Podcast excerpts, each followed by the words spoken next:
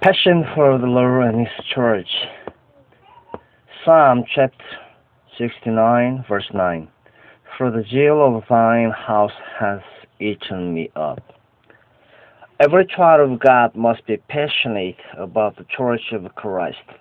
David said, I was glad when they said unto me, Let us go into the house of the Lord. Psalm chapter 122, verse 1. He was passionate about the house of God.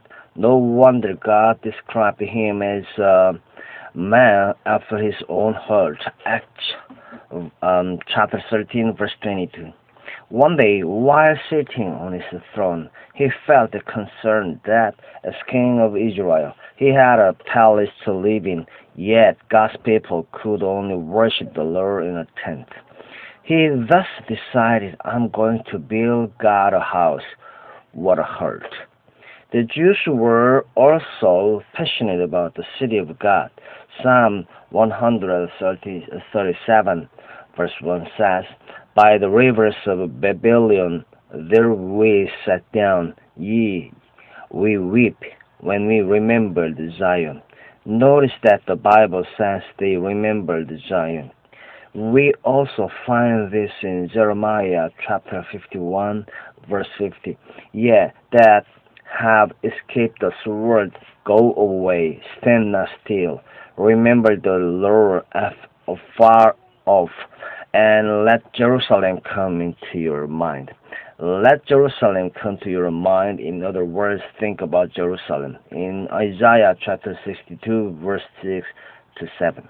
The Bible says, I have set watchmen unto uh, upon thy walls O Jerusalem, which shall never hold their peace day nor night.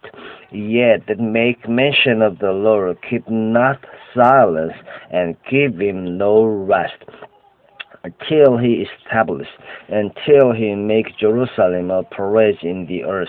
The Lord set watchmen to intercede night and day with patience in their hearts for Jerusalem.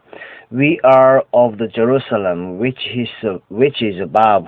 Galatians chapter 4 26. Hebrews chapter 12 verse 22 says, But ye are come unto Mount Zion, and unto the city of the living God, the heavenly Jerusalem, and to an innumerable company of angels the Lord has made us watchmen to intercede for the church of Jesus Christ. You ought to pray and keep praying until the church of Jesus Christ is a praise in your city, nation, and in the regions beyond. Become more fervent in the spirit and passionate about the prayer uh, propagations of the gospel. The time is now. Make a decision to impact your world for Jesus Christ and establish His kingdom in the hearts of men. Passion, passion, passion for the Lord and His church. Let us pray. Dear Father, thank you for making me a citizen of your heavenly kingdom.